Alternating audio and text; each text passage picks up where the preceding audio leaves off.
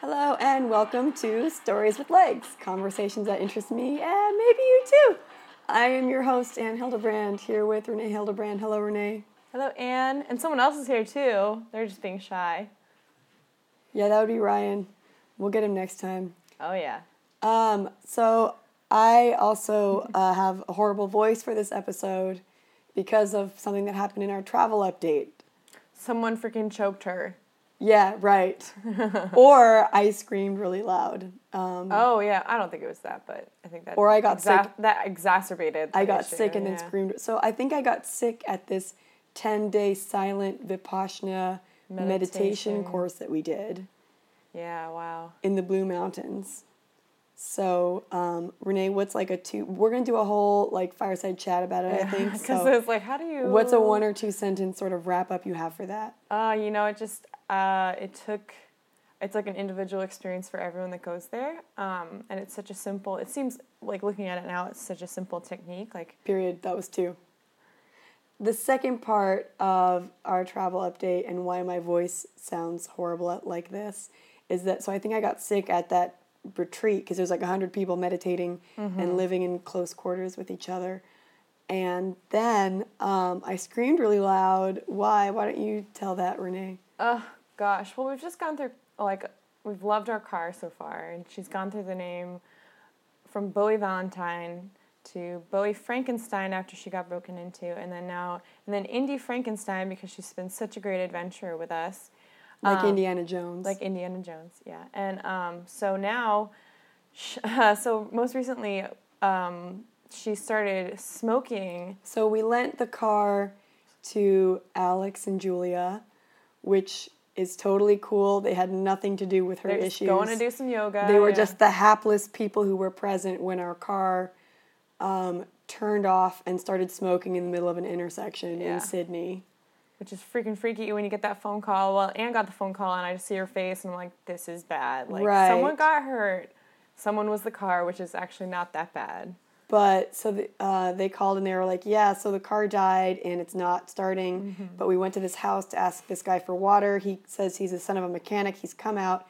They put him on the phone and he's like, oh, well, the car isn't even turning over. So I think that it probably got really hot. And this wonderful process called fusion like happened. Occurred. And yeah, all and the, the metal in your engine has probably fused together. And so we thought the engine seized, which basically means our car would be totaled.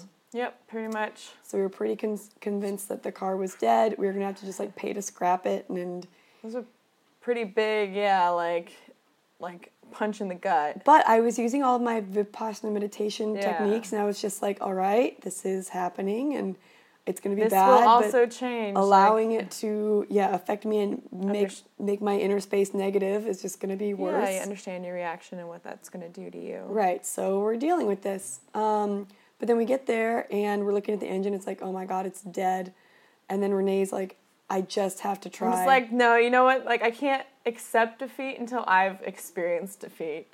Right. So, so so I, like, go in there, and I freaking, you know, try it again.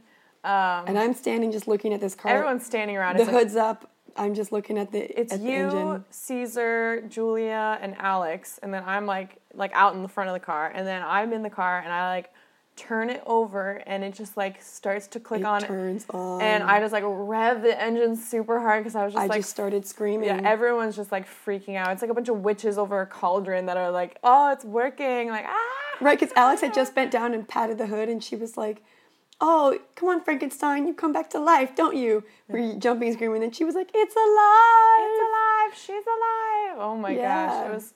I was elated. It was like I was shaking and like everyone was hugging and like so, screaming. Yeah. So Alex and Julia were the ones who were driving the car. Oh, should we tell them why the car was messed up though? Oh, okay. Yes. Oh, okay. Just there was a busted uh, radiator, so we had to get yeah, that the fixed. Radiator cracked apparently and leaked all the water out. But it didn't crack in the worst way possible. So Alex was someone that I met in Buenos Aires three years ago at a vegetarian potluck, even though neither of us were vegetarian. And we traveled together in Patagonia, and then here I am three years later hanging out with her, and I met her friend Julia, who it turns out I happen to have been in the same small town in Bolivia as her like last year, and neither of us knew it until this most recent time. So small world. And as far as what we talk about, you'll just have to listen. So here it goes.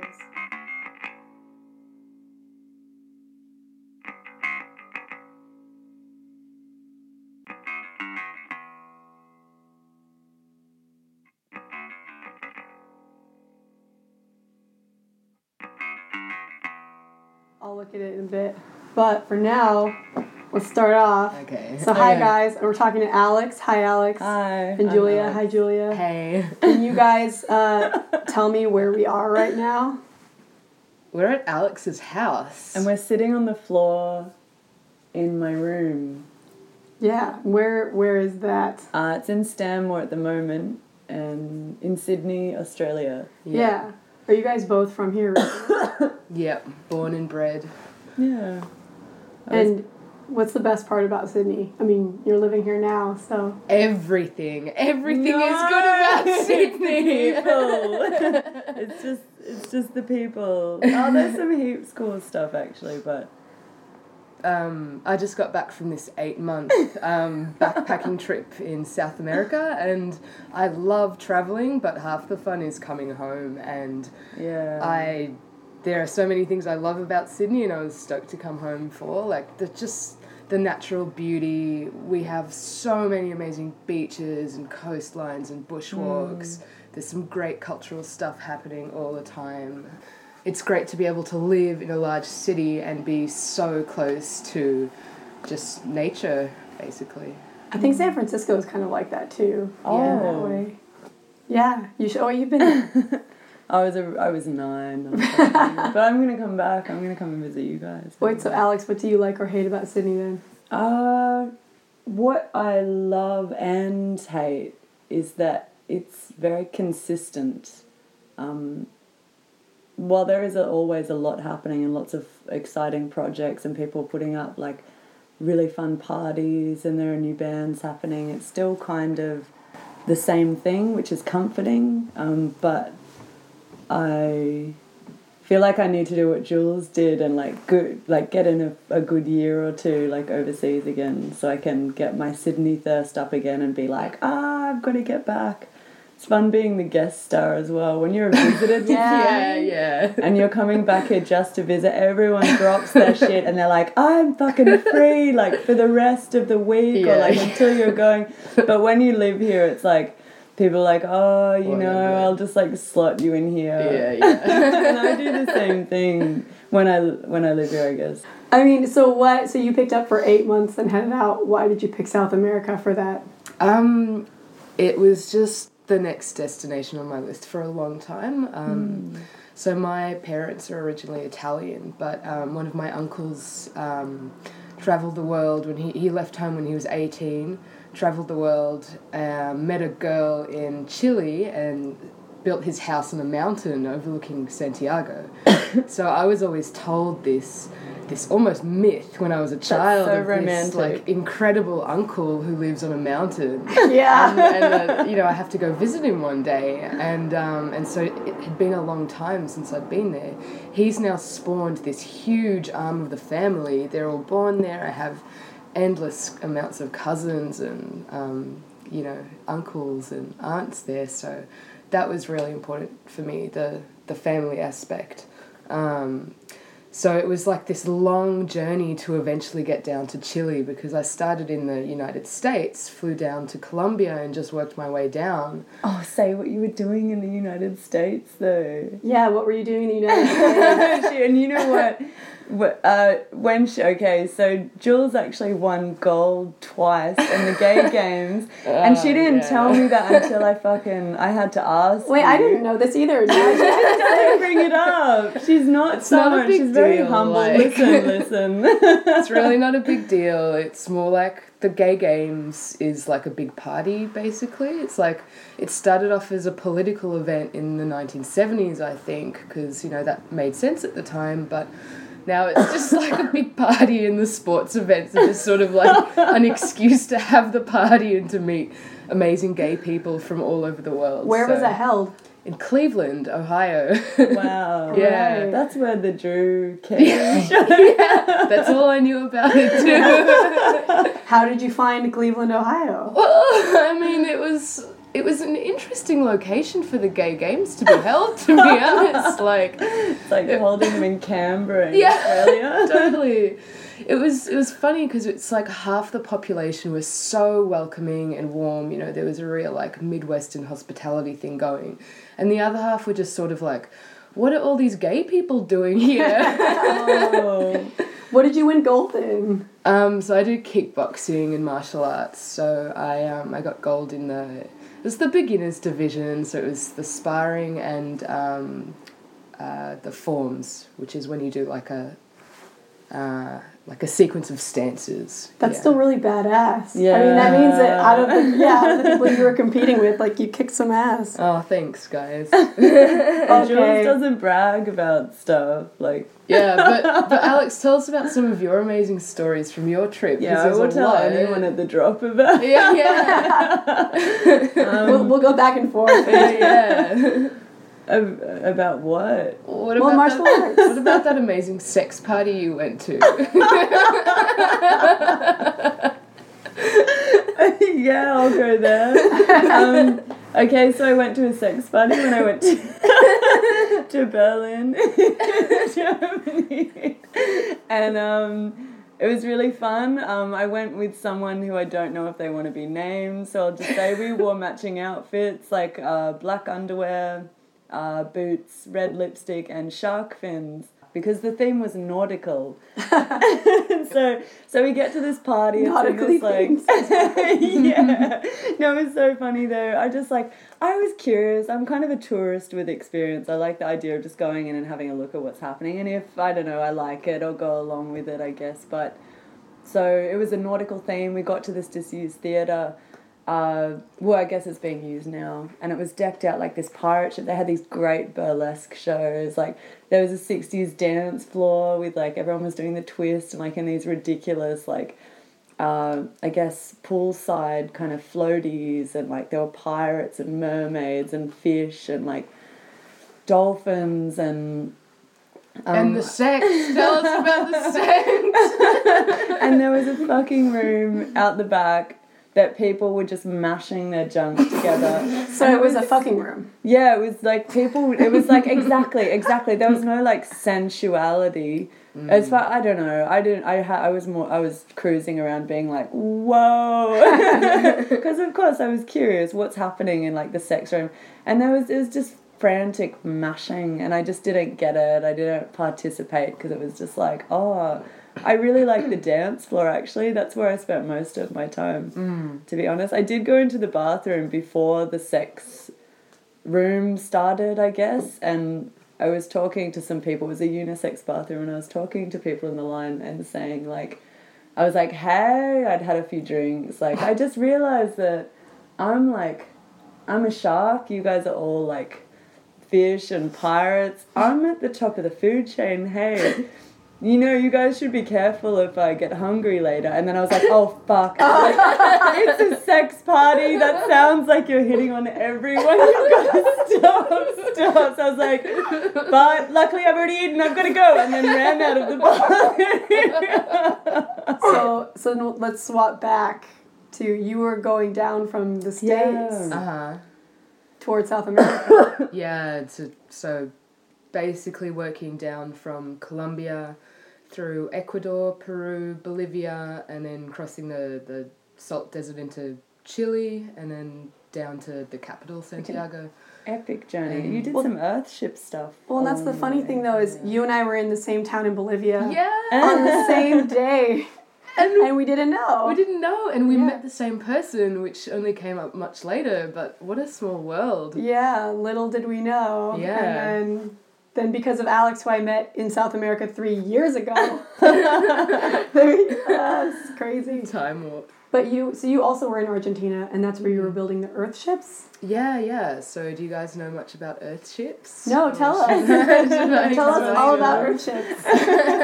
All right, well, Earthships um, are really interesting, actually. It's, so it's basically there's this architect from um, Taos in New Mexico who... It, is this crazy dude with like long white hair who has developed a way of building these self-sufficient, sustainable houses um, out of garbage, basically. Um, so he experimented with all sorts of different ways of doing this, including building, you know, like houses out of just beer cans and, and just outrageous things like that, um, until eventually he's got it down pat. So um, pretty much you use uh, old tyres. You get a sledgehammer and pound them full of like three hundred pounds of dirt, something ridiculous like that.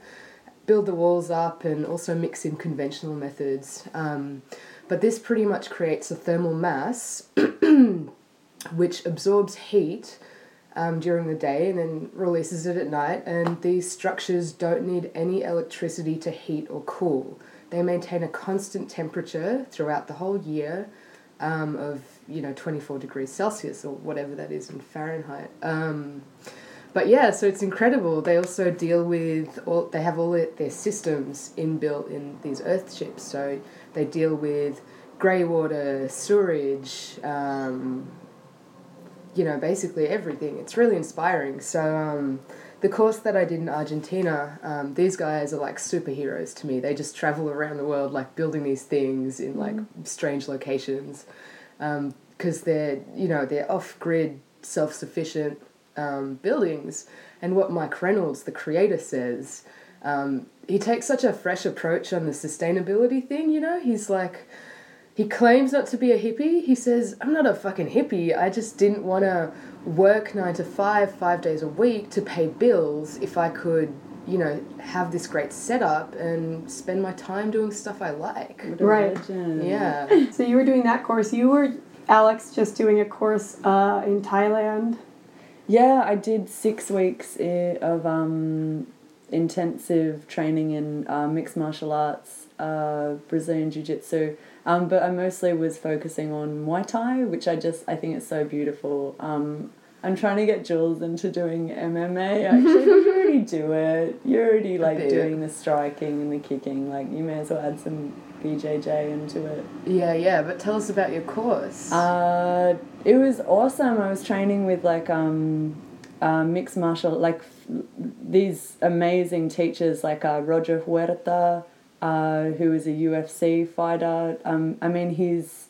strong points are like Brazilian jiu-jitsu, so his floor submissions are just like, I don't know, he's got the skills, and just actually experiencing the different combinations that he does and like the defense techniques that he just has in his brain filing cabinet to just like, he does it on autopilot, is just like phenomenal. And the way, and uh, James McSweeney as well, whose nickname is like the Sledgehammer. And when you see this man, you understand why he has that nickname. He's basically like a walking brick wall or something. Like, so I was in Phuket. I was in this little um, suburb, uh, I guess, in the the... east part of the island. Um, it's just basically one road. Like, I lived in this little apartment, but there yeah. were beach, like, yeah, yeah. training sessions. Cool, so yeah, we do awesome. a bit of, like, combinations, like, How no exotic. sparring on the beach, but, yeah, like, yeah, yeah, no, it was great. And uh, what were you doing before you left, Julia, on your trip? Before I left? Yeah. Um, I, um, so I studied law at university, and I had just been working my first full-time professional job, um, in native title, which is, uh, like a system of Indigenous land rights law in Australia. So I worked, um, for the traditional owners for two years, and I was... For our uh, yeah. non-Australian audience, can you just define what traditional owners are? Yeah, sure. We call them... Um, so they're basically the Aboriginal people of Australia, the original inhabitants that um, lived sustainably on Australia for over forty thousand years uh, before Australia was colonised by the British, which, you know, you'd be surprised. I met so many people who had no idea when I was travelling that Australia even had Aboriginal people really? still alive. Yeah, I was outraged. Oh my God, wait, still alive though? Yeah, and even just like, they're like, what? There are Aboriginal people in Australia? What do you... just wow. The ignorance of some people is shocking, but then again, I don't imagine that you would learn too much about Australia if you don't live here. Even no. a lot of Australians don't Even know. Australians don't. I did a um, subject on so- Australian sociology. The book, the actual textbook was about uh, an inch and a half thick. The amount of space that was dedicated to, like, Koori mm. uh, history was... it was maybe ten pages, mm-hmm. which is like, what? Yeah. That's like, we're talking about, like, you, uh, like that. Some people say it's maybe even up to fifty thousand mm-hmm. years of history, yeah. and it's like ten pages, yeah. that's it. No, exactly, I suppose it's yeah. very difficult to get together the information because a lot of the history was passed through, uh, it was like verbally passed down mm, through Dreamtime definitely. Stories, and um, so it would be hard to... Yeah. But still, ten pages, like, yeah. come on. I mean, it's it's really important to note that um, it's not one homogenous group of of Aboriginal people. There's mm. up to two hundred different groups um, and uh, geographically spread out. So they all have their own uh, particular culture and language mm-hmm. that goes with that. So it's hard to generalise. But, um, you know, Alex, you're absolutely right. I think I was the first year when I was in high school... Um, that it was mandatory to learn about Aboriginal history. So when I put that into perspective, that means that everyone in Australia who's older than me never had to learn about Australia being violently colonised, about mm. dispossession, about the stolen generation. The so, um, you know, that's it's pretty crazy to think that, and it makes sense why there is so much ignorance and um, misunderstanding of... Um, Aboriginal people and the um, the issues facing their societies. And uh, Alex, you've been a, what you say, work tourist too? What, what other jobs have you had? Oh, whoa. Pick a top, wait, um, pick a worst job and a funniest job. I was a fruit monger once. Okay. Um, I did, uh, what else did I do? Bush regeneration, so I did my horticulture and land management certificates. What? I didn't even know that. You are full of surprises. Every week I learn about some other new exciting thing that Alex has done in her life. She's just like the gift that keeps on giving. Oh, thank you. So that, was that the fun one, the horticultural? Oh, that was great. Yeah. Um, it's just being, like, you go out to, like, go out bush, I guess, like, all day. Um, I guess the only reason I couldn't do it anymore was because I didn't have a car and I'd have to wake up at, like, four a.m. or something. That was a great job. I don't know if I could really uh, categorise them. I did nursing for a while. Like, I was working with as a uh, in a Ventolin Ventolin dependent uh, nursing care facility uh, for people who have the condition of quadriplegia, and doing things like suctioning out tracheotomy tubes. Wow. And like Whoa. Yeah, it was really full on actually. The people that I worked with were were awesome. I got really attached to them, but I found that the community of uh, nurses was there was something really like like bitchy or something. It was very like cliquey. I've, yeah, like I said, I'm a work tourist. I'm like an experienced tourist. I don't really like. I'm getting too old for this shit. Basically, if I don't like it, like I know that there's like all of these. Em- oh, actually, I heard uh, my meditation teacher Sumitra said something really cool to me that like. And where you feel like there's sort of a... Maybe if you shut one door and there might be, like, an emptiness or something, it's actually this space for possibility and the things that you've experienced in the past that are, like, so amazing and beautiful, and it's like, wow, I hadn't... I didn't expect for that to happen. Uh, there's, like, a million of them waiting out there for you, and so when you have that emptiness, it's more of a spaciousness. It's welcoming these new experiences, and so... I've, Yeah. So, what are you both excited about right now? Um, the future and the unknown possibilities. I'm excited to have another coffee after this podcast. Yeah, oh yeah. Coconut coffee. Yeah. One step at a time, piano, piano. Yeah. Yeah. Well, thank you for talking to me, ladies. Oh, yeah, thank, thank you. you so and much. Thank you for pleasure. Making Sydney awesome. Yeah. You too.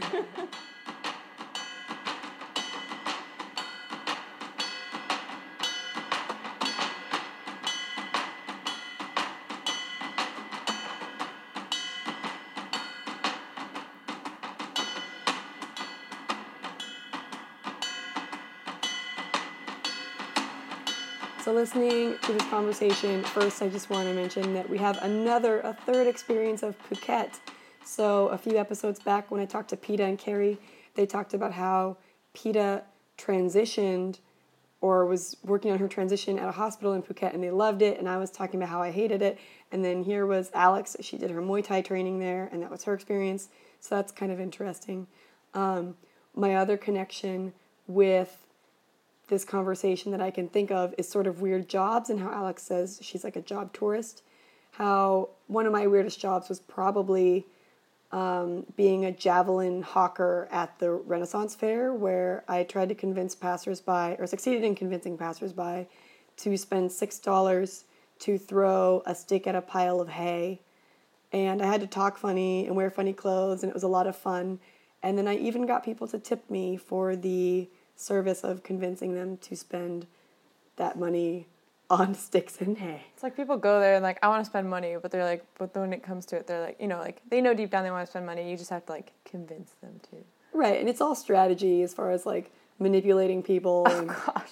Yeah. So anytime you go to the Renaissance Fair, understand you're going to be probably be manipulated. It's any sales, you know, sort of situation. Yeah. What about you, Renee? What's your connection? Uh, my connection was just immediately going in when, you know, they're talking about uh, coming back to Sydney and how it's such a great place to come back to after you travel.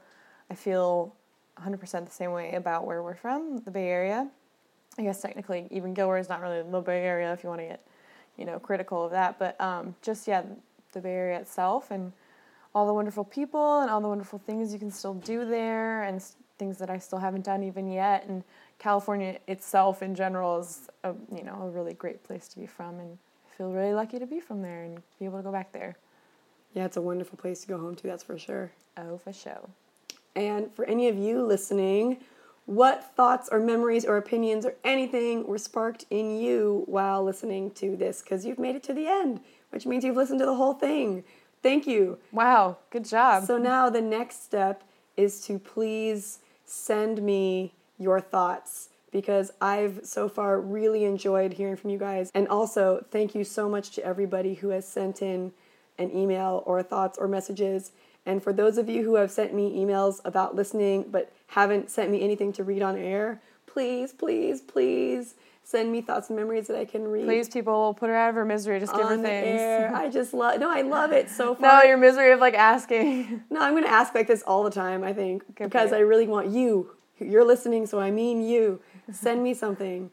And if you've already sent me something, send me something again. Yeah. And if you've sent me just a message, now send me something that I can read. Because I love this way of connecting with people, and it's been so cool, and I love talking about this stuff. Well, and it's just like, you know, you've listened to someone share their story. I mean, and, you know, it's easy. It just... Every person I talk to is like, oh, you don't want to, like... I'm not interview me. I have nothing to everybody. Say. Everybody. I think everybody... Everyone says that. Anyway, so send me something at hildeb dot ann at gmail dot com, H I L D E B dot A N N E at gmail dot com, and...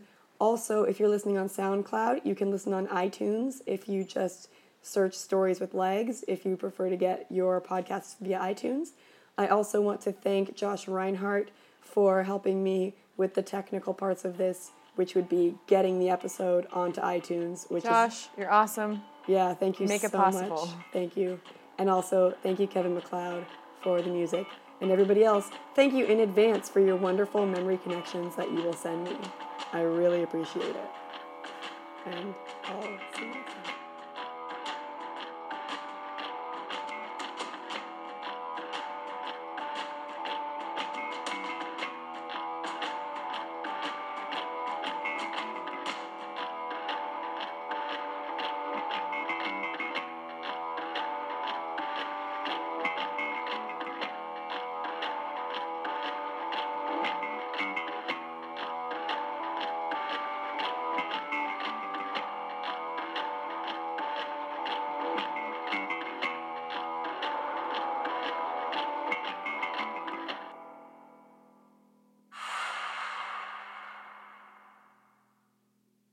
Curious. I'm kind of a tourist with experience. I like the idea of just going in and having a look at what's happening, and if, I don't know, I like it, I'll go along with it, I guess.